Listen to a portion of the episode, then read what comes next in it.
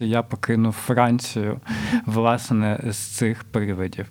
Забагато профспілок, забагато страйків, забагато нарікання за високий рівень охорони праці, забагато бюрократії і за високі податки.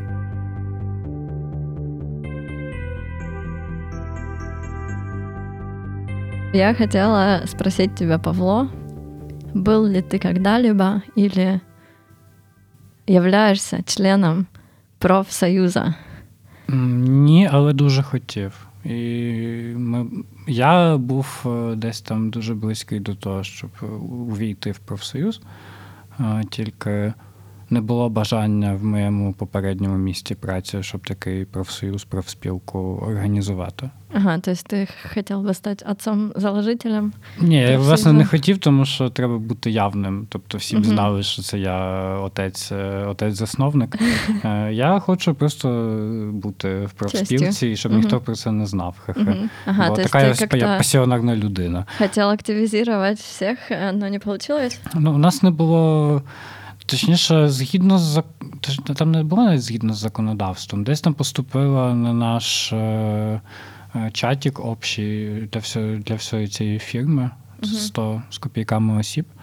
Е, інформація про те, що там як як за, закласти просто такий закласти, як створити профспілку в твоєму місці роботи. Uh-huh. Хто там хоче, хто не хоче. На це ми всі отримали коментарі від більшості людей, котрі були просто ліберальними айтішниками, що е, ніякого комунізму ми тут робити не будемо.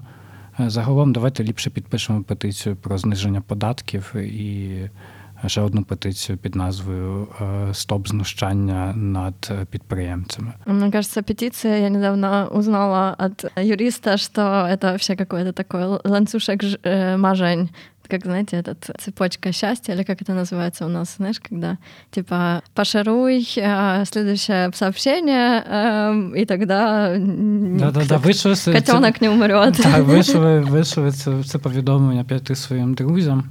І нічого не так. случиться. І їм буде щастя, ну, або і нічого їм не буде. Ну, так, да, что, дуже чтобы это ничего не дает, особенно когда ты не знаешь, кому эту петицию направлять, кто ее вообще создает, о чем она и так далее. И когда неизвестно, все ли как бы, юридические правовые средства как бы, вичерпались. Ну, неважно. Точніше, в деяких, може, в, в якійсь Росії це і може працювати, бо петиції до якогось моменту були єдиною можливістю, щоб виразити що завгодно.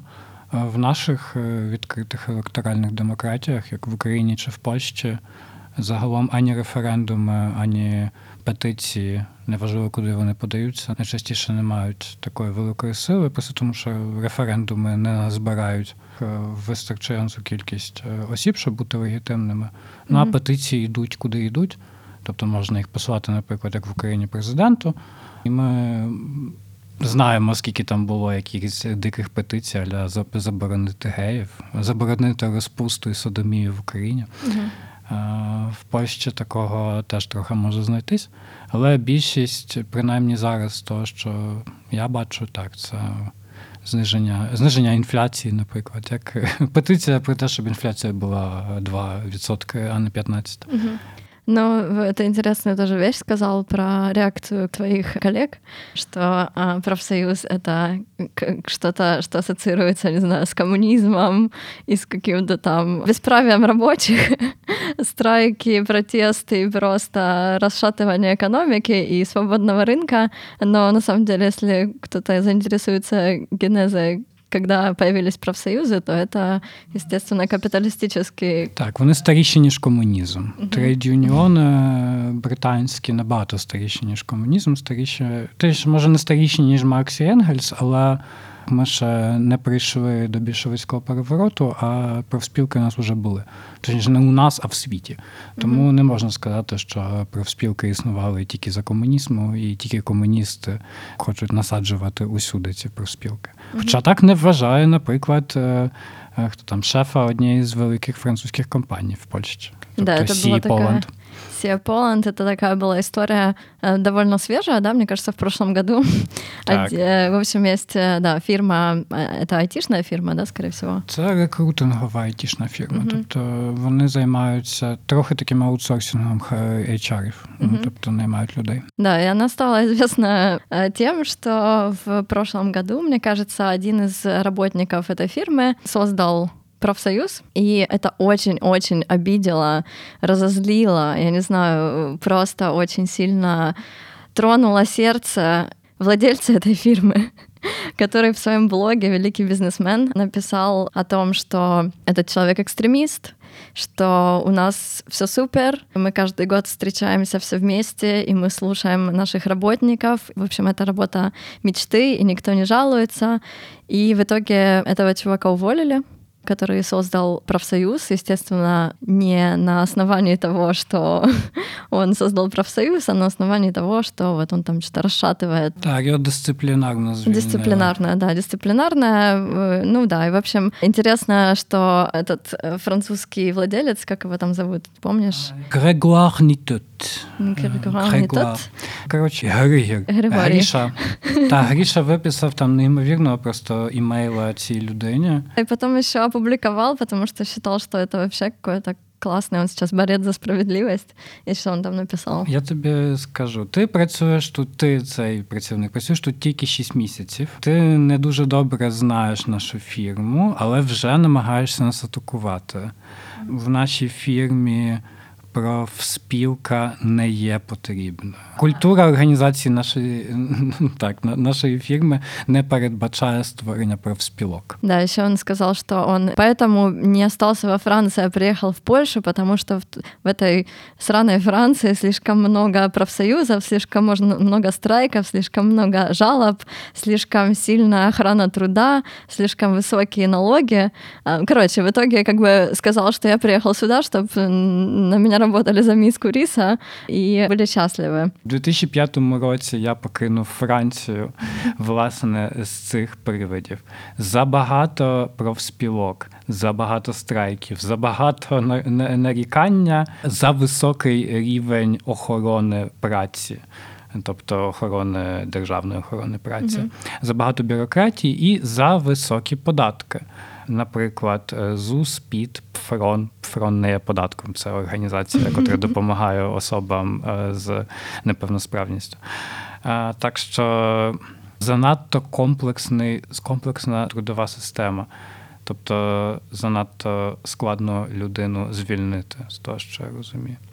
Е, Тому так, тому він виїхав звідти, не хотів там інвестувати і не хотів навіть звідти брати людей. Ні, ти не хотів брати звідти людей, тому що їм треба було платити нормальні гроші. А в Польщі тоді можна було в 2005-му платити людям 7 злотих на годину, навіть менше.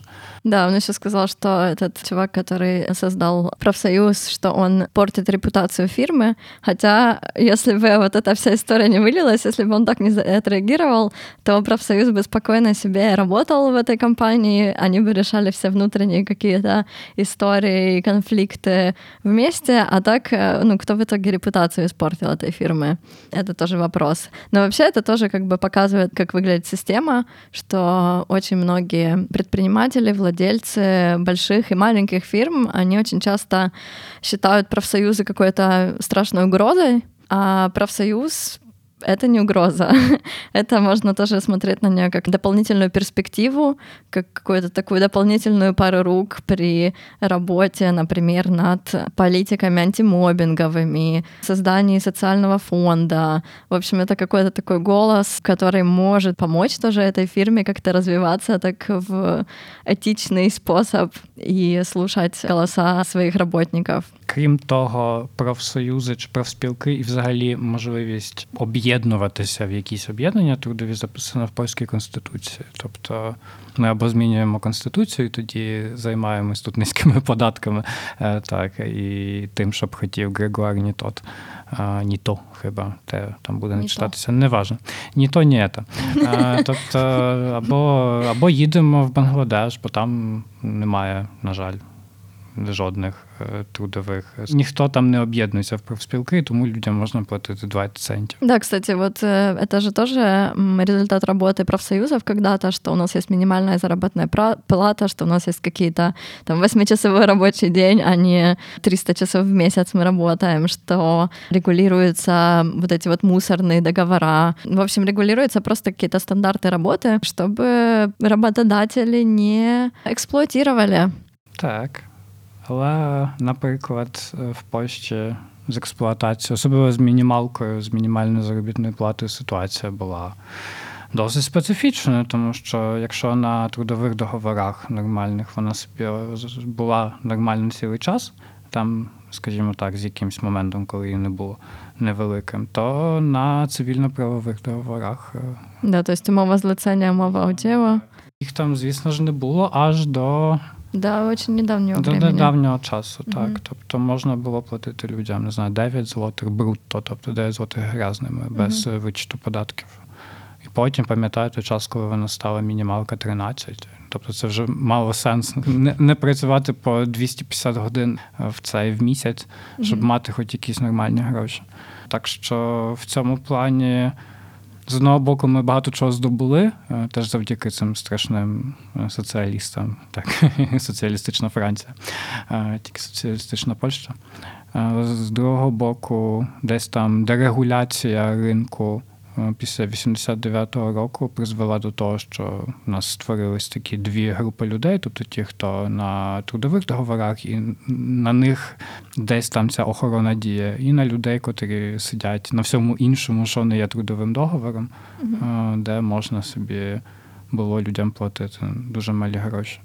Слушай, мне сейчас еще пришло в голову, что вообще такое лобби антипрофсоюзное, оно же еще не только... Э, вот я просто вспоминаю, как в детстве я смотрела американские фильмы, про trade unions, когда там, знаешь, все эти профсоюзные лидеры, активисты, которые получают очень много денег за то, что они тоже являются работниками профсоюза, в итоге там что-то продавались владельцу там или какой-нибудь политической структуре, брали очень много денег, и в итоге все рабочие проигрывали, их увольняли. Да, и что вот тоже, мне кажется, сейчас немножечко осталось в наших головах такая видимость, что нет, профсоюз — это тоже лицемерная какая-то организация, которая вот сейчас получает огромные деньги и только поэтому строит из себя активиста.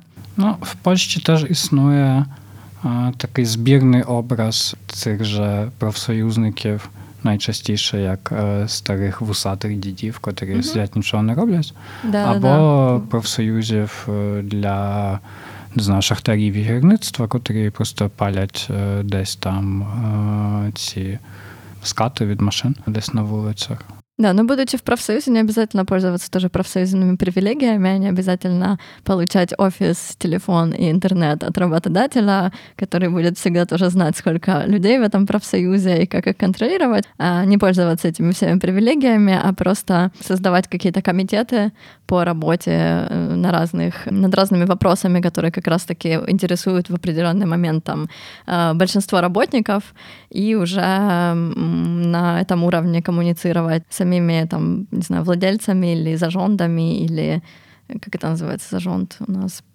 управлінням. Ну, скажімо так, головне управління. Це досить таке. Лучше всего оставаться независимыми всегда.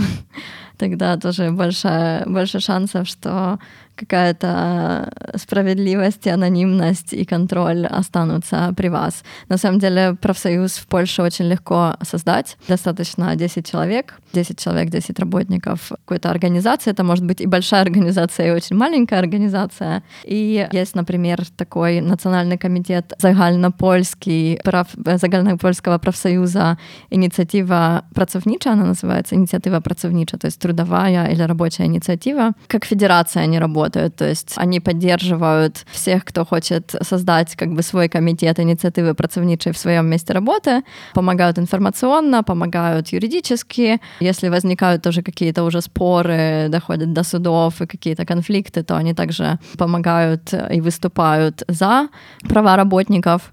И работниц. Но в основном эти комитеты, как бы, они так внутренне работают, решают какие-то вопросы вместе от лица работников, которые и входят в этот комитет, и не входят в этот комитет непосредственно с работодателем. Я думаю о профсоюзе как о страховом полисе. То есть ты там вроде как платишь какие-то взносы небольшие или большие, зависит от предприятия или от этого комитета. И большинство э, времени ничего не происходит, но если возникает ситуация, что кого-то, например, увольняют, и ты не знаешь по каким причинам, то как раз-таки такой комитет может выслать письмо, может попросить о информацию, например, о уровне заработных плат всех э, работников.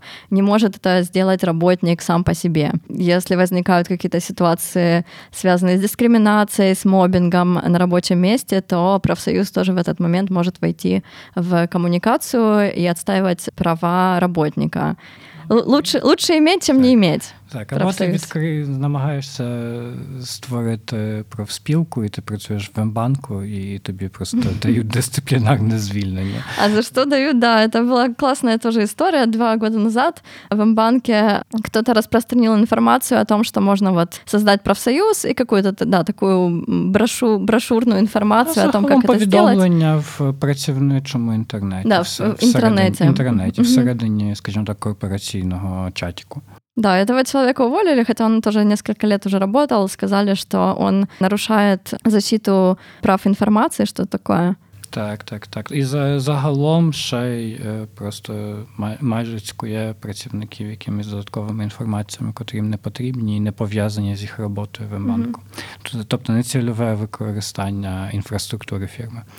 Так що і це М-банк, тобто досить таки великий корпораційний банк в Польщі. Він якраз не таки не державний, один з небагатьох, котрі mm-hmm. не пройшли реполонізацію після приходу пісу до влади. А, так що так що буває і таке, але там за ним, якщо не пам'ятаєш, вступилася ініціатива працівнича. Так, як и да, мне кажется, да. Да, да, да. Мне кажется, что да. Что еще может сделать э, такой профсоюз? Э, у него есть право на протесты, страйки, то есть это тоже какие-то такие прямые формы противодействия. Очень редко до них доходит. То есть нам тоже кажется, что профсоюз — это страйк сразу, и протест, и просто расшатывание работы всего, всего предприятия, организации. Но это уже такая одна из крайних мер, которую обычно тоже профсоюзы не склонны сразу же использовать. Мы, кстати, можем привести пример, который недавно в Польше и в нашей среде появился. Это протест а, актеров и актерок театра ТР, театра розмаїтості. Не знаю, Павло, ти слышал про это? Так, так. Я ж пам'ятаю, ми в першому сезоні про це розмовляли, і я пам'ятаю, що я забув, як називається директорка театру. Раховська, да? Так. Так, так, так. Да, в общем, кто не слушал или не, не знает, или не помнит... Повертайтесь до першого сезону, слухайте. Так, страйк був. Не страйк, а протест. протест. А, то есть сначала они опубликовали заявление, а, уже такое публичное в Инстаграме, в Фейсбуке, в, пошли в медиа с информацией о том, что уже какое-то время они пытаются разговаривать с директорами театра, директоркой и директором артистичным Гжегожем Яжином, который является очередным гением. И очередным мобером. И очередным мобером, но это да, что за последние два года уволилось 30 человек из театра с такими комментариями, что они чувствуют огромную прессию, не чувствуют, что их слышат, что у них просто какие-то проблемы уже с психическим здоров'ям. З того, що я читав, загалом актора, акторки і працівники ТРу, називати ОТР Варшава, вони ще й підписали, точніше заініціювали і підписали, потім проголосували за цим вотумом недовіри для дирекції театру. Uh-huh. І це все разом і завдяки підтримці ініціативи працівничої, тобто uh-huh. її відділу в театрі Варшави.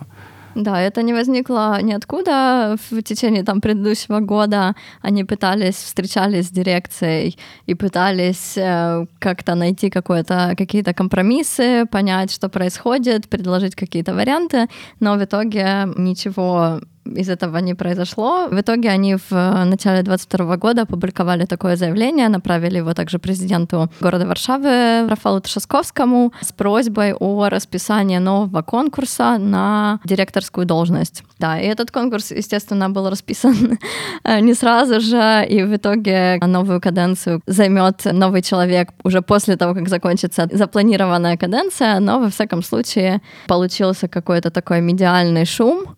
В какой-то степени они стали услышанными. Гжегош Яжина ушел с должности директора артистического, которого занимал там, не знаю, 20, в общем, очень много лет. Возможно, вам столько же лет, сколько Гжегош Яжина был директором ТРА. А на, насправді ситуація тут трохи двояка, тому що з одного боку, так, ми десь там, врешті, можемо позитивно розхитати досить таки забетоновану театральну спільноту, тому що театральна спільнота вона забетонована з багатьох боків. Тобто і з боку акторського складу, де люди після акторських шкіл просто реплікують, тобто поширюють ті, ті самі досить таки.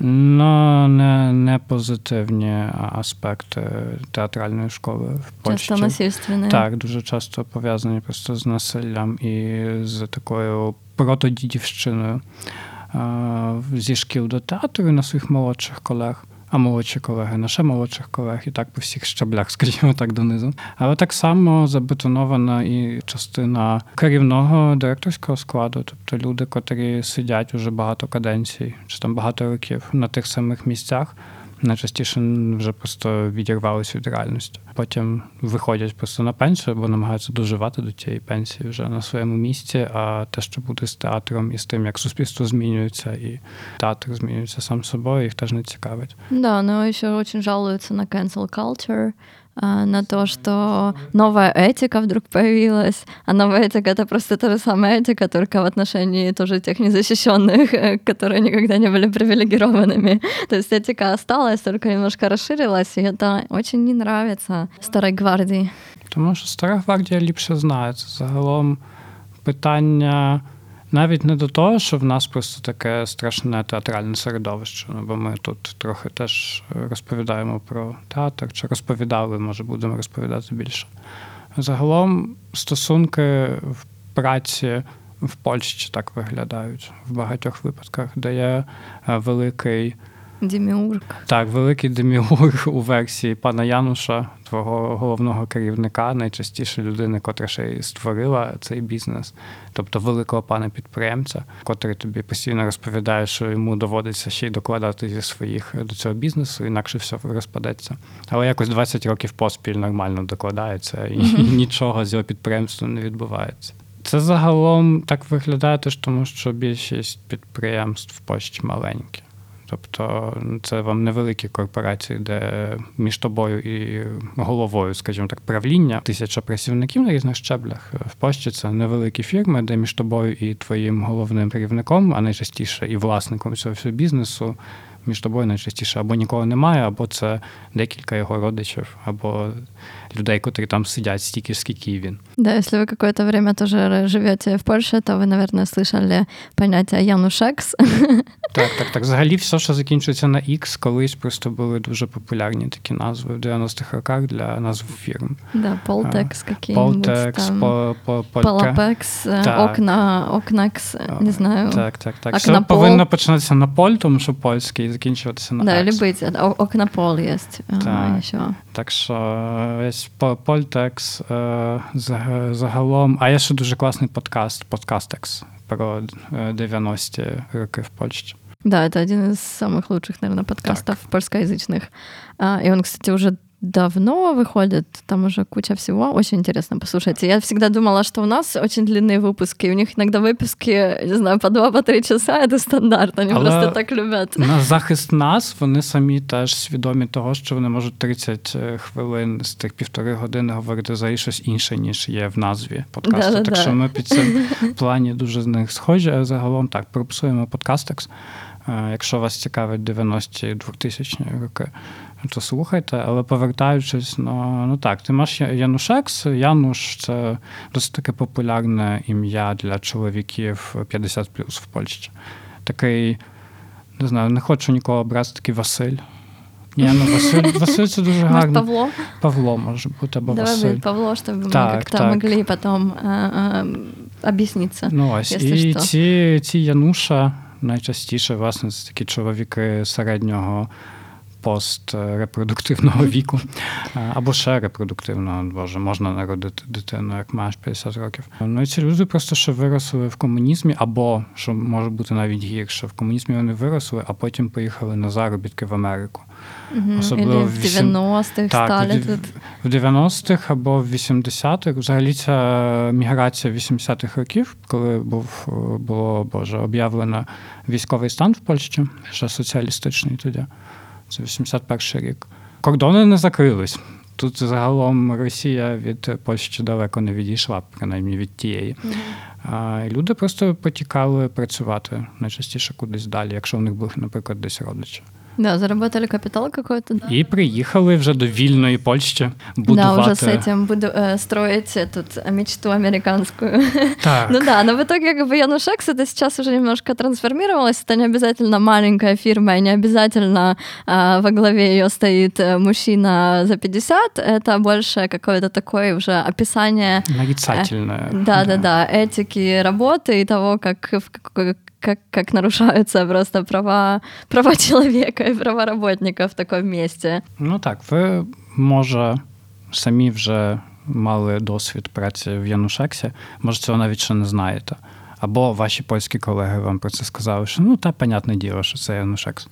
Е, так що в мене це була досить подібна ситуація. Тобто я працював власне в тій інформатичній компанії. Там ще це виросло з того Янушексу до якогось рівня людського, але перед цим, там, де я працював без е, взагалі жодного контракту, і Мгм. мене дико мобували, чи там, може, не до кінця мобували, не згідно з законодавством, а більше харасили просто те, що Мгм. я тупо іншого не розумію. То там був справжній Янушекс. Там був батько і син, котрий ще хотів дуже сильно в політику. І зараз їх партія, чи партія, до якої вони належали, теж буде намагатися в політику прийти. Будемо сподіватися, що їм не вдасться. И что там было такого Янушексового, кроме р- родственных связей? Родственних зв'язей. Крім того, це була така такий міні-медійний холдинг. Взагалі не можна назвати хіба нічого, що не невеликий холдинг холдингом, але не важливо. Тобто в них Мы було... можем все. Так, ми тут можемо все, бо хто нас тут слухає, ніхто. Ні, ну ви нас слухаєте, ми любимо вас. Що вони там робили? Там було в них 16 своїх таких невеликих інтернет-порталів на кожну на кожен з район Варшави. Тобто, так як е, у нас є Прага Полудня або середмістя, Щодмістя, де зараз ми сидимо. Так, на кожен з таких районів в них був один портал, і туди вони собі писали якийсь контент. Тому що назвати це статтями чи взагалі якимись журналістськими продуктами було дуже складно. Це був просто контент. І що вони там робили? Ну, найчастіше е, друзяшкам своїм продавали рекламу задешево. Загалом тільки друзяшок туди під, підтягували. Ну, продавались цим політикам, чи намагалися принаймні продаватися тій одній політичній силі, котра ними цікавилась. Не знаю, наскільки це Янушекс, бо це трохи вже інший вимір. Тому що одне діло відчувати Янушекс в фірмі, котра щось продукує такого матеріального, типа, не знаю. Та що завгодно, у нас тут якби в Польщі збирають, монтують все ж тільки можна від стиральних машинок е, по не знаю, танки ось може будуть. А, так що ми там творили якісь речі досить таки протиінтелектуальні, хоча якість їх була дуже низька. А, тому тут Про- с- так, та антиінтелектуальні речі. Так, інтелектуальної складової там було не дуже багато. Тому в плані якості самої фірми це вже одне питання, тому що Януша, Янушекси можуть робити дуже файні речі, тільки роблять вони їх найчастіше завдяки або не завдяки великому навантаженню на людей, і Да, психічному, і фізичному. Да. Експлуатація, б- відсутність жодної гігієни праці або нерівність в інформації між працівниками. Тобто одні Мгм. знають все, інші нічого не знають. Да, у кого-то большая зарплата и постоянные премии, у кого-то нету, непонятно, есть ли какая-то сетка зарплат, э, непонятно, как, э, не знаю, получить высшую должность, и кто ее Дуже получит часто и ти когда. не знаєш, які в тебе обов'язки. Мгм. Хоча це А, да, кстати, это вот тоже интересная вещь. Я когда-то даже не знала, что нужно перед тем, как подписывать договор, узнать, какие у тебя обязанности э, твои рабочие. То есть, что ты должен на этой работе конкретно делать, и что входит в твои обязанности, и что в твои обязанности не входит, и уже является компетенцией кого-то другого. То есть здесь у нас затирается все. всі роблять усе. Ну да, ты просто дирижер оркестра, и э, первая скрипка, и вторая, и что там, ударная, секция Так, ударных. ударне, секція ударних, але ніхто тобі за це не Сердце-смычковый. ніхто за це тобі не платить. Тобто Да. тут проблема навіть не в тому, що ти робиш більше, може ти хочеш робити більше. Тільки ніхто тобі не підпише додаткового контракту умови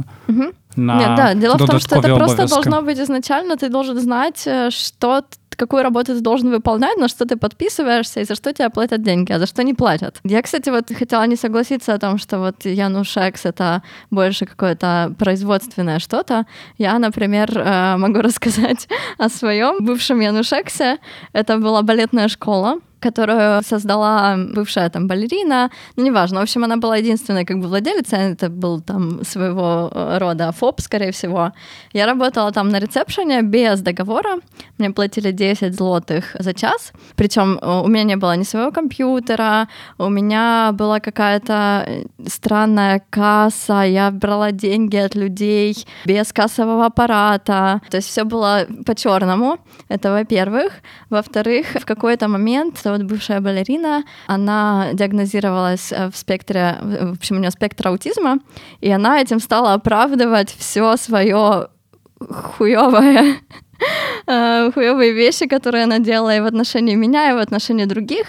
И в какой-то момент, вот я сейчас думаю, что это, скорее всего, уже подпадает под вот, э, понятие мобинг, потому что я шла на работу, я не знала, в каком она будет настроении, и я могла иногда зайти в зал, например, э, чтобы что-то сделать, и со мной поздороваются, предложат кофе попить и куда-то там, не знаю, просто какая-то милый talk. А иногда я могла зайти, на меня накричат, что я тут захожу, она занята и так далее. То есть это были какие-то небольшие вещи.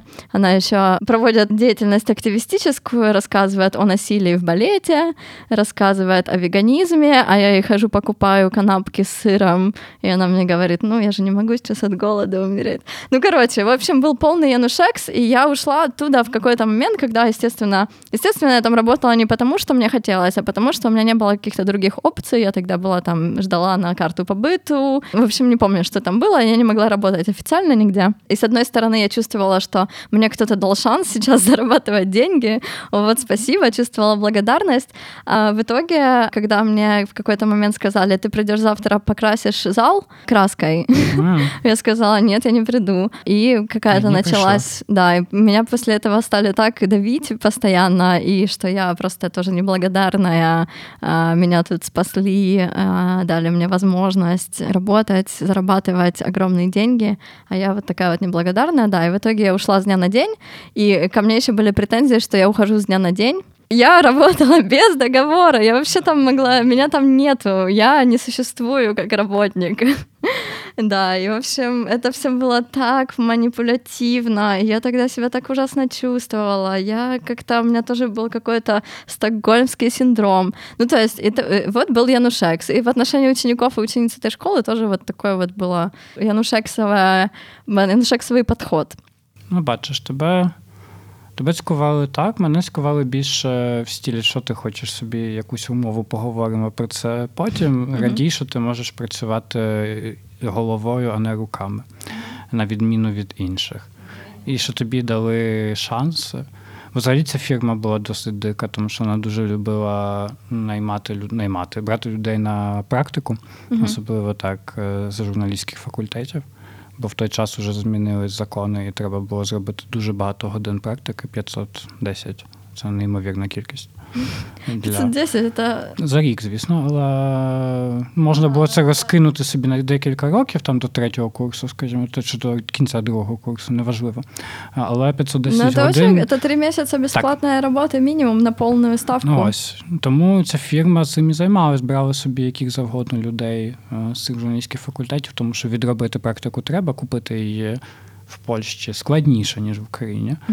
Mm. Не скажу, що неможливо, але але все можливо.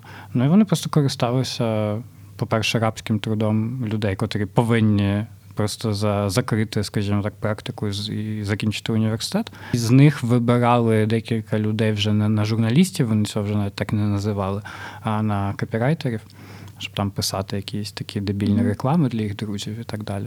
Ну і ось я був одним з таких, котрим здавалося, що їм пощастило. І ще наверняка з риторика, що тебе легко замінити, да? Так. А, Так, так, так. Хоча потім під кінець виявилося, що не так легко мене змінити, але це вже була інша ситуація. Uh-huh. Тобто, так, мені на розповідали, які я неймовірний. Ще мені дописали трішки більше годин, тобто мене все зійшлося. Uh-huh. А, Так що я взагалі відчував, що я дуже-дуже дуже сильно повинен з ними працювати. Uh-huh.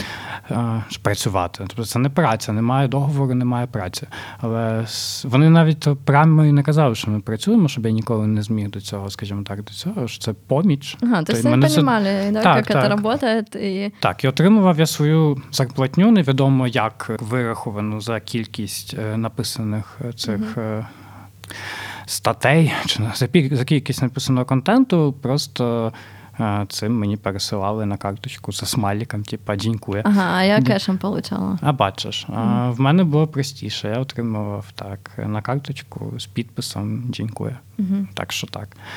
Ну, що я тобі можу сказати? Тебе ми оббували, дорога моя, принаймні з того, що я дивлюсь на дефініцію. Так, на 94 статтю Трудового кодексу польського. То мобінг означає дії або поведінку стосовно працівника або спрямовані проти працівника дії, що полягають у постійних і тривалих переслідуваннях або залякуванні працівника, що змушує його недооцінювати свою професійну придатність. Е, це теж дії, які провокують або спрямовані на приниження або висміювання працівника, ізоляцію або усунення його з колективу. А смотри, вот и сразу мы можем сказать, что это не был мобинг, так как я не была работницей. Так, то не було договору. Добре, ти маєш рацію. Не була, не була работницей, не було мобінга. Ще є додаткова додаткова складова, котра тобі взагалі, навіть якщо б у тебе був контракт, може б не унеможливила, але перешкоджала б можливості довести, що це був мобінг, uh тому що тут є цей запис про залякування, переслідування працівника, що змушує його недооцінювати свою професійну придатність. Да, це все так енігматично так. і так вообще треба не... отримати справку. Це дуже складно. Я знаю один приклад людини, яка була вже перед пенсійного віку, тобто їй і так було треба uh доїхати до пенсії ті 2-3 роки, коли її вже не можна було звільнити. Тому що в польському трудовому кодексі є цей період передпенсійний, назвімо його так, він там 5 років триває, неважливо. Коли людина вже, так сказати, допрацьовує до пенсії, її не можна звільнити просто так. Угу. Ну і людина, ця людина, ця жінка мала досить таки складну ситуацію. Бо з одного боку, їй треба дотягнути до пенсії, з другого боку, в неї був мобінг з третього боку, вона якраз перед пенсією вдалося їй отримати ще відшкодування і компенсацію. Угу. Тобто, але ну, це тривало дуже довго. Очень редкая история, да, на это нужно иметь силы, а вообще тоже, окей, можно получить справку, а как еще доказать, что это вследствие каких-то определенных действий определенного человека, а даже если у тебя будет какое-нибудь, не знаю, видео, то не обязательно суд вообще примет, а, может принять это во внимание как доказательство. Ну и да, и тут мы возвращаемся тоже, профсоюзы, например, очень часто участвуют, если в какой-то фирме не было антимобинговой политики или, например, она ну, в каком-то таком состоянии непонятном, то есть типа она есть, но это просто формальность, никто не знает, что она существует, как она выглядит, что можно делать, то очень часто профсоюзы как бы помогают тоже разработать такой документ и разработать тоже процесс, как это выглядит. То есть если это работник, который только приходит после рекрутации, да, и при подписании договора он также получает информацию или там э, тренинг, да, о, на, на тему антимобинговой политики, то есть и а, какие-то основные понятия, что такое мобинг, что такое дискриминация, а, как этому противодействовать, как это распознать, что можно сделать, кому можно обратиться. Ну вот, например, в моей фирме сейчас вроде как есть антимобинговая политика, которая вот только недавно начала разрабатываться, антидискриминационная. Но в итоге, вот у меня был пример, что когда я работала в одном месте, то чтобы сообщить о ситуации мобинга, или не обязательно мобинга, но какой-то такой ситуации, которая не должна произойти на рабочем месте, можно пойти либо к своей там шефу шефке, непосредственному начальнику, либо пойти там, не знаю, где-то выше, либо написать анонимно и э, закинуть в такую специальную почтовый там ящичек, а, который проверяют там каждую неделю, либо пойти к специальному человеку, которого выбрали как такой особо зауфания społecznego, то есть э, человек, которому доверяет как бы организация, что этот человек, он не обязательно должен быть на какой-то управленческой должности, наоборот, он может быть как бы среди работников, к которому ты можешь пойти, поговорить, и с этого начинается уже процесс дальше рассмотрения этой ситуации, но вот и в том месте, в котором я сейчас, есть только опция пойти либо к своей начальнице, либо пойти к HR, которая, я не уверена, насколько она не как бы связана вообще с э, управленческой структурой. Она сама одна из так, таких главных менеджерок, и я лично не пошла бы Потому что я не доверяю, потому что я не знаю, эта заявка будет принята как-то официально или просто сейчас меня уволят еще до того, как э, типа она поступила. В общем, да, антимобинговая политика — это один тоже из таких важных вещей. Э, зарплата, антимобинговая политика, ваши обязанности, да, пожалуйста, следите за этим, знайте. Можно, кстати, зайти на сайт вот этой рабочей инициативы. У них есть информация на украинском русском языках, как сделать профсоюз, но и вообще о правах труда, о трудовых правах, что может работодатель, чего он не может, что вы можете, чего вы не можете. Стоит знать об этом. То есть все это начинается просто с тоже с собственного образования. Мы очень часто боимся тоже как бы я как человек тоже приехавший из Украины, где э, у меня, не знаю, раз, наверное, был договор труда, а остальные это всегда были черные работы, так скажем всегда боялась отстаивать свои права, потому что мне казалось, что меня сейчас просто уволят за то, что я что-то скажу. А на самом деле, ну, это не так просто. Якщо ви знаєте свої права, вам буде проще просто. Якщо ви знаєте свої права і ви підписали хоча б якусь бумажку, то тоді буде все набагато простіше. А якщо не підписали, то можна також обращатися в так. Панствову інспекцію праці. ПИП, ПИП не наказывает работников за то, что они работают без договоров, а они наказывают и расследуют работодателей. Так, змінилось теж зараз законодавство тією мірою, що колись, коли ви працювали нелегально, і потім це факт вийшов наяв. Фіскальна служба могла вас змусити доплачувати податки, які ви не заплатили, тому що працювали нелегально. Ну, да, Зараз плюс право змінилося. Це теж определенні ризики. Зараз право змінилося, і вже роботодавець тільки платить всі податки. В цьому разі, тобто платить двічі. Тобто не тільки свою частину, яку він і так би заплатив, а ще й ту, яку не зміг заплатити працівник, тому що працював без умови. Uh-huh. Так що в цьому плані ситуація для мігрантів поліпшилась. Ну да, но многие просто об этом вообще не знають. По-перше, не знають, по-друге, приїжджають так, з цією думкою, що треба заробити, і неважливо, скажімо так, як як це потім окупиться, наприклад, психічним порушенням. Головне, головне заробити і колись було заробити і поїхати і не отримати свою останню зарплату, ну тому що хто б ти буде платити зарплату. А остатньо, якщо ти і так їдеш. Це була досить така часта практика в польських янушексах і, угу. і особливо в сільгоспсекторі. Ну, тому що приїхав найманий працівник, е, попрацював, а останній місяць забираємо собі гроші під якоюсь там підставою, а він собі нехай їде додому. Зараз ситуація змінилась, тому що ну поїхати додому не всі можуть. потому что деякі просто вже не мають дому. А, кстати, из таких позитивных каких-то интересных примеров профсоюзов, недавно, вот в прошлом году, к трудовой инициативе присоединился профессиональный комитет опекунок и домашних работниц, который состоит из э, женщин-мигранток из Украины. Потому что, как мы знаем, э, в основном, кто присматривает за пожилыми людьми в Польше, это э, мигрантки или занимаются вот такими уборкой и домашними обязанностями, это тоже мигрантки. И очень часто э, как бы первая вещь, за которую они борются, борются это легальное трудоустройство, потому что большинство людей на вот таких вот работах, они работают без договоров, без контрактов, нелегально, э, не платят никаких социальных отчислений, не могут э, обратиться к врачу, не могут заболеть, как бы, ну, так, по факту. Не могут навіть піти в отпуск, якщо пан не дозволить. Або да, пані. плюс они очень часто тоже выполняют те обязанности, то есть у них тоже нет регуляторной штуки, которая описывает, что они должны и не должны делать. То есть они часто смотрят за пожилым человеком, но еще и готовят, убирают, забирают, да, берут детей из школы и, э, не знаю, какие-нибудь инъекции еще ставят. Так. И как бы это одна из вещей, за которую они борются. Они также делают такие информационные кампании, которые нацелены на государственную и э, местную власть, потому что, например, если вы работаете няней для ребенка до трех лет, ваш работодатель не обязан платить ЗУЗ за вас. То есть это такое, это такое большое отчисление.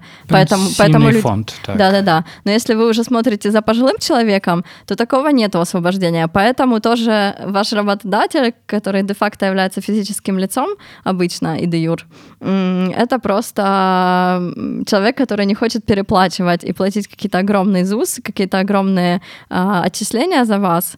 И как бы они пытаются обратить внимание, что это системная проблема, что если польское государство скажет, да, пожилые люди существуют, да, им нужна опека, и это обязательная какая-то часть э, жизни нашей это существует, а, давайте вот освободим вас от такого дополнительной нагрузки и просто это поможет нормализировать э, легализацию труда. Это также уйдет этой серой, э, серой стрефы, серой зоны, будуть платитися налоги більше, і всі будуть виграші. Та я собі більше так думаю про те, наскільки польська культура без вправної праці загалом, на жаль, досить таки добре сідає в нашій е, теж менталочці українській. Тобто, з одного боку, ми маємо працедавців, е, котрі не хочуть платити ЗУС, тому що не люблять податків, або їм просто не хочеться цим всім займатися.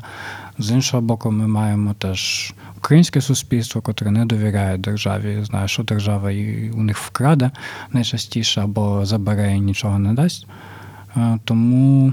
Да, слушай, почитай любой так. этичный украинский портал, и там будет в Украине налоги ниже, будешь зарабатывать больше, чем какой-нибудь там в сратой Польше и Германии, где слишком много налогов платишь. Так что сидите в Украине, ребята, и покупайте себе квартиры, машины, идите в частный детский садик. Это просто лейтмотив нашего подкаста, что мы постоянно говорим про это, про налоги. Ну да, это тоже как бы симптоматичная штука, что нам главная зарплата.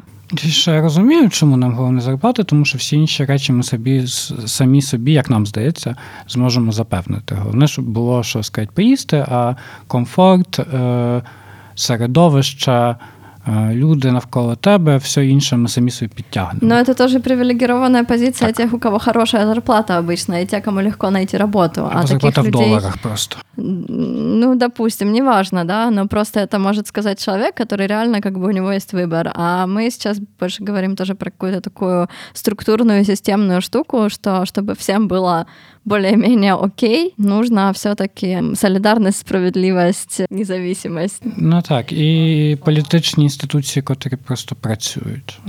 Тобто, це ситуація, наприклад, білоруський кейс теж досить таки подібний. Не хочу брати український айтішний, тому що це закінчилось як закінчилось війною. Угу. Тобто айтішники не поїдуть зараз нікуди тому особливо чоловіки призовного віку. В Білорусі це виглядало так, що теж собі айтішники чудово заробляли. У них була теж спрощенка, тобто спрощена система оподаткування, якась там 3%, 5%.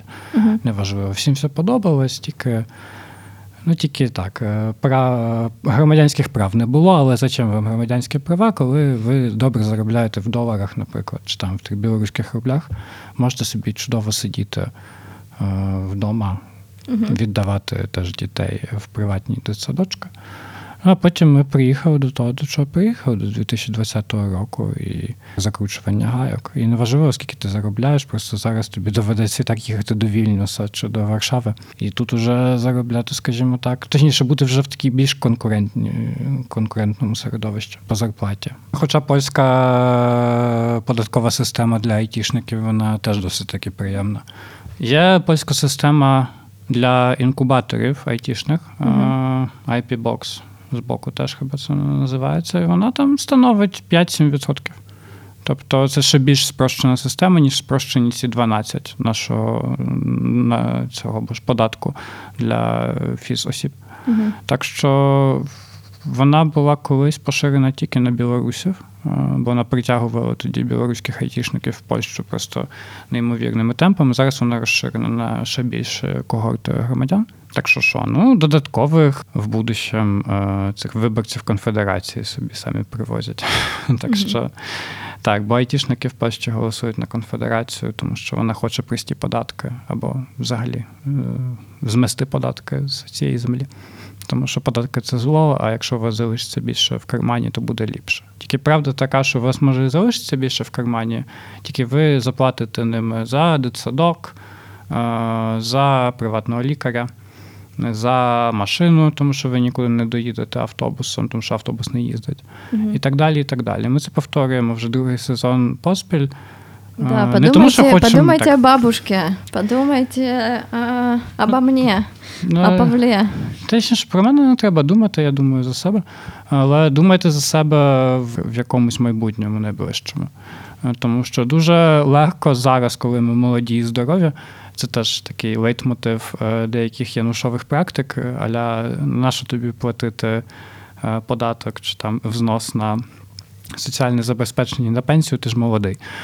Ну, це правда, ти молодий зараз, а за 20 років що з тобою буде? Тобі ну, за 20 років ти може не вийдеш на пенсію, але вже набагато більш інтенсивна медична допомога тобі буде потрібною. І тут ти впадаєш в ситуацію, що або ти сидиш е, і чекаєш по три місяці на безплатний візит е, в цьому.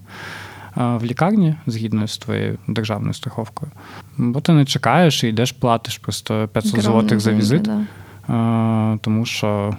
то- Тому що тобі треба, в тебе болить, не знаю, спина, зуб. Зуб, ладно, стоматологічна опіка в Польщі це зовсім інша історія, дуже дорога. Про це ми всі знаємо, всі, хто ще їздив в Україну лікувати Да, зуби, да, да, коли да, це да. було можливо. Туризм. У меня, слушай, у меня знакомые, которые в Канаде живут, им было дешевле, а, потому что тоже в канадская система здравоохранения, там свои а, приколы, она тоже не вывозит. И они приезжали вот всей семьей, там сколько их было, четыре человека, им было дешевле купить вот билет в Украину, там отель снять и сделать, походить по всем врачам, естественно, платно, ну как платно, ну типа как у нас это платно, там под столом, платно, а, чтобы и профилактические какие-то штуки сделать, и зубы себе сделать, и сделать еще себе массажи и какие-то такие услуги спа и поехать обратно, чем платить за это в Канаде, а вообще, чтобы вообще иметь доступ к этому.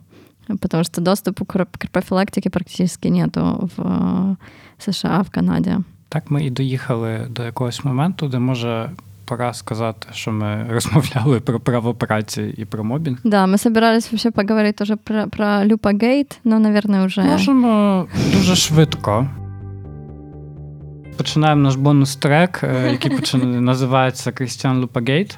Крістіан Лупа це один з найважливіших, найваж, власне, найважливіших польських режисерів театральних. ікона, Ікона, геній. геній. Все пасе слова слова можно Так, мастер, мастер всього, грандмастер театру.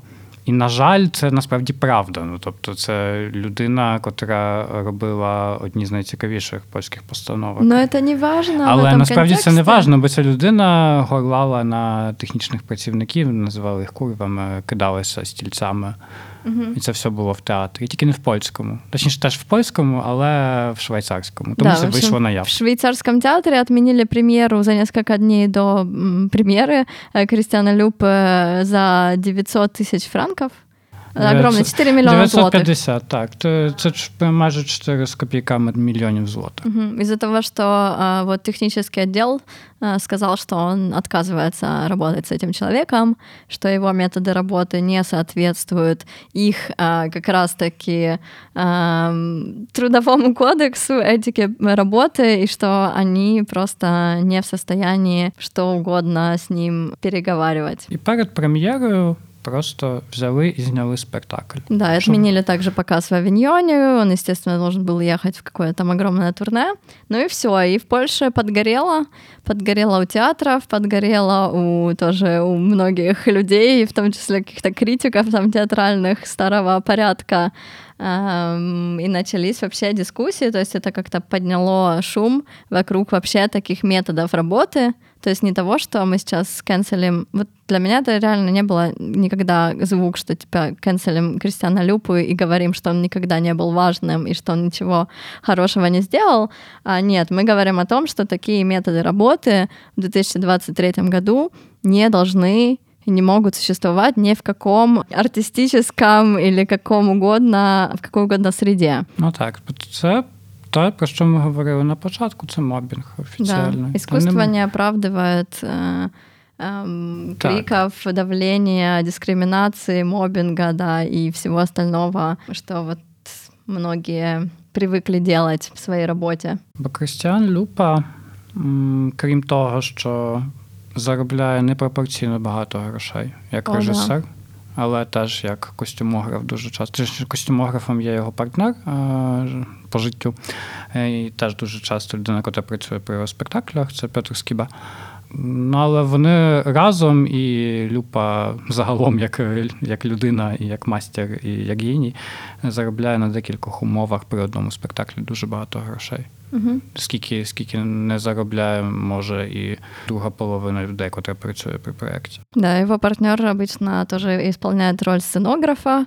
Так. Или і там, того п'яного мужика, який бігає п'яний по сцені. Да, и на самом а. деле, да, приходит на работу пьяный. Слушай, ну кто, наверное, работал в театре и знает вообще кулуары какие-то, то всегда все, кто работали при спектаклях Кристиана Люпы, очень сильно жаловались, э, говорили, что это последний раз, что я такое делаю. Было очень много моментов, которые переходили границы. Но, тем не менее, да, была премьера, были какие-то классные рецензии и снова комплименты в сторону актеров, актерок, ну, приглашения на фестивали международные, и все как бы забывали о том, какой ціною це все происходит. Так, я чув, наприклад, найчастішу відмазу в плані праці з Люпою, аля так, він складна людина, але ліпше мати в своєму резюме спектакль з Люпою, ніж не мати. Да, да, да, это тоже очередной этот трюк э, работодателей или не работодателей вообще. В випадку режисера він не дає працю. Да, это же не человек, который вас нанимает. Помните, что ну, наймай вас так. это тоже человек, который находится в трудових отношениях з інституцією обично. Такі дуже асиметричних трудових угу. зносинах з інституцією, ніж ви. Тому що люпа, як би там не було, тягне дуже часто з одного боку тягне дуже багато грошей, тому що його продукції завжди дорогі. На польські гроші, може, це не 4,5 мільйони злотих, але такі 700 тисяч мільйон це дуже великі кошти навіть для варшавських театрів. Угу. Але вони добре продаються. Це, наприклад, кейс одного з варшавських театрів, досить таки великих, котрий з Люпою співпрацює. Я не буду собою, якщо не скажу, що це за театр, театр повшехний, так. який позиціонує себе як відкритий феміністичний. Феміністичний, який вмешивается в соціальну несправедливость, пытается ее восстановить Та збудувати наново навіть. А, да, и организовывает форум будущего культуры, приглашают туда людей, которые рассказывают о прекрасных практиках этических работы в театре, и что? И в итоге он э, делает заявление, потому что, естественно, к нему появляется очень много вопросов, а как вот Кристиан Лю поработал в вашем театре. И працює, тобто це не так, що він работал Уже который, который спектакль так. там делает, и как э, были ли у вас такие случаи, и не заметили ли вы этого, или как это все произошло, потому что вот доносятся голоса как бы из э, среды э, людей, которые вот стали жертвами тоже такого, такого такой методологии, методики, не знаю, как это назвать, Культури праці просто. Культура работы, культуры, да. Культуры не, бескультурья. И э, что, они написали заявление. В общем, во-первых, там non-apology, как обычно. Если вы почувствовали себя обиженными, то напишите нам. Так, навіть когда-либо. Це дуже, дуже подібне до того, як політики права і справедливості на Твіттері відповідають. Да, да, Якщо ви почули себе ображеними, ми вас перепрошуємо. Тобто, да. якщо ви не почули себе ображеним, але вам не подобається те, що відбувається, ми вас не перепрошуємо. Да, ну вообще, как бы окей. Так. Про эту формулировку уже очень много было сказано всегда, и я не знаю, почему они решили, что в этом случае она пройдет незаметно. Mm-hmm. Но и плюс э, театр, который не вмешивается, это их слоган, театр, который вмешивается. Театр, который вмешивается, вдруг сказал, что мы вообще-то не можем вмешиваться в ситуации, в которых мы ничего не знаем. А у нас вот э, тоже Люпа делал тоже спектакли, и были всякие конфликты, но мы как дирекция, это же наша работа, типа эти конфликты как-то затирать, решать, и вот у нас все решилось, и, и нам тут нечего, нечего нам Здається, закинуть. Так, з деяких пліток є інформація, що не вирішилось. Тому що вони. Я тут додам трохи інформації, тому що після скандалу в Женеві, в Швейцарії з Люпою, театр Повшехний одразу не не написав свого освідчення про те, що вони там думають. Вони почекали, і то почекали дуже довго. Ще встигнули на свою голову дуже негарно написати одній з дописувачок на Фейсбуці якусь таку відповідь аля, власне, якщо ви ображені, то то, будь ласка, напишіть до нас. Тобто від цього у нашого театрального середовища підгоріло ще сильніше, і театр, врешті, народив той неймовірний текст, заяви про те, що да, ми нічого не знали, а взагалі у нас була одна ситуація з Люпою, і ми її вирішили. І вже при наступних продукціях, при наступних спектаклях вже все стало окей. Ну, з пліток і з тих інформацій, котрі мають. Да это уже не плітки, люди, уже появились так. как бы журналистские. Так, сила окей, статья может... уже появилась угу. в Варшавский выборчий. Где очень многие забирают как бы в, в конце концов голос, хотя они и раньше об этом могли говорить, но просто их никто не слушал. А сейчас как бы на этой волне хотя бы можно высказаться. Это не один человек, не два человека, а целая, целая масса людей а, так. просто. Так що так, історія з Люпою вона не про те, що ми так закенсилимо зараз великого режисера і заберемо останню велику велику річ з польської театральної культури. Це не про те. Те його спектаклі і далі будуть грати в варшавських театрах. Чи в одному варшавському театрі, просто тому, що, по-перше, вони добре продаються. По-друге, люди теж повинні заробляти актори. А актори заробляють не на репетиціях, а заробляють найчастіше на показах. Не тобто на показах, платять на виїздах також. На виїздах ще й більше, тому що інші гроші. Тому в цьому плані і добре, що ніхто не кенселить ту частину люпи, котра, котра великий геній, але ту частину люпи, котра може не, не твій роботодавець, але людина, котра має під собою підлеглих, повинна теж пам'ятати про те, що вона, по-перше, людина, і по-друге, не має права нікого мобінгувати. А по-третє, що одне діло бути генієм і робити неймовірні речі на сцені. І не важливо, що це триває 5 годин, і люди там всираються просто поки сидять. Это не так уж и неимоверно для многих. То есть это уже вообще дело вкуса, это мы так. оставляем за А друге діло культура праці. Так, бо все все чудово, але є культура праці, є години праці, а з цим у Кристіана Люпи теж були проблеми, тому що він, по-перше, любитель продовжувати репетиції на 5 годин наприклад, або їх переносити дуже часто, що не згодне, наприклад, з тим, які контракти по підписуванню акторів, тому що у них є там своя перерва, і вони можуть в цій перерві робити, що хочуть, але не можуть, тому що Люпа хоче перенести репетицію.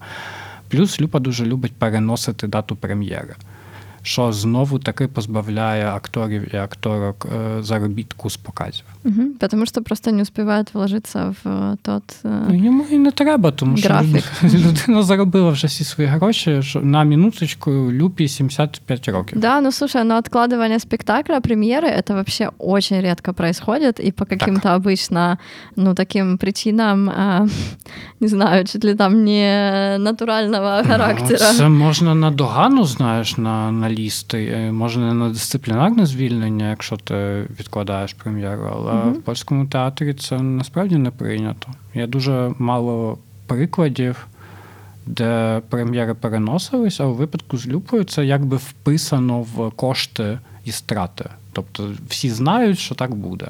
mm Але це не нормально, тому що я, крім Люпи і його, скажімо так, заробітку, я ще дуже багато людей, котрі просто залежні від прем'єри. В театрі так це і відбувається. Да, помните, что это такое же предприятие, как и любое другое предприятие, куда люди приходят на работу каждый день. А я еще хотела, блин, не могу не добавить, что как я сильно разочаровалась людьми, которые не высказались в этой ситуации, особенно вот людьми из Украины, которые работают в театре, и которые очень сильно тоже всегда высказывались на такие социальные темы, на, на тему социальной несправедливости, в том числе в украинском театре, какое-то насилие или какую-то вот этику труда. И я понимаю, что очень многие связаны, что это все герметичное э, средовище, и что можно просто стать тоже жертвой своего высказывания, но э, для меня это как-то стало очень сильным не знаю, каким-то... Очень грустно мне стало, когда я не увидела, что люди, которые обычно высказываются по всем правильным поводам, ну, точнее, по всем поводам, на которые стоит высказаться, у которых есть все таки какой-то там социальный, культурный капитал, а они молчат. И это как-то странно и грустно. Ну, може, їм здається, що це якась знаєш, внутрякова ситуація, хоча вони теж всередині цього. Ну, я думаю, що да, это просто люди связаны очень сильно тоже с, там, с этим театром. А, і, наверное... Ну, заробляють там гроші, мають повне право їх там заробляти. Тільки. Mm. Тільки ось є питання, і це досить добрий шаут-аут до нашого середовища активістичного лівацького. Mm-hmm. Тому що так, ми Тут особливо чомусь про мобінг не, не любимо говорити. Може, тому що у нас у самих за ушами досить таке багато. А, ну вот я, я еще хотела сказать, в чем вот сейчас я подумала, в чем тоже сила профсоюза, что это группа, и что э, самое ужасное несправедливое это когда тебя не слушают, и как бы ты можешь что-то сказать, а тебя как бы не, не услышат, не, не защитят и так далее. Когда ты в группе все-таки в такой, которая создана для того, чтобы тебя поддержать и выразить солидарность с тобой, то всегда легче отстаивать свою позицию, легче продолжать, э, легче добиться своего. В общем, не будьте сінглами, будьте. Так, гуртом і батька легше бити. І якщо цей батько це Крістіан Люпа, то бити його буде ще легше. Хоча, на жаль, в тому театрі, про який ми говоримо про Певшехний, там існує теж профспілка і не одна. О. Але питання, де ця профспілка? Що і чим вона займається? Угу. Але це питання на інший подкаст. Да. Дякуємо вам. Дякуємо вам. Я желаю тебе, Павло, присоединиться когда-то к профсоюзу. Так, так. Я тобі бажаю, щоб тебе, не, щоб тебе не звільнили за це, і якщо буде страйк, щоб страйк був класний. Угу. І щоб все добре пройшло, тому що страйк, згідно з законодавством, ще й заініційований з профспілкою, це теж така досить цікава історія. Може, теж на інший подкаст. Угу. Спасибо вам. Дякуємо. Хорошого вам дня, вечора, ночі. Бувайте.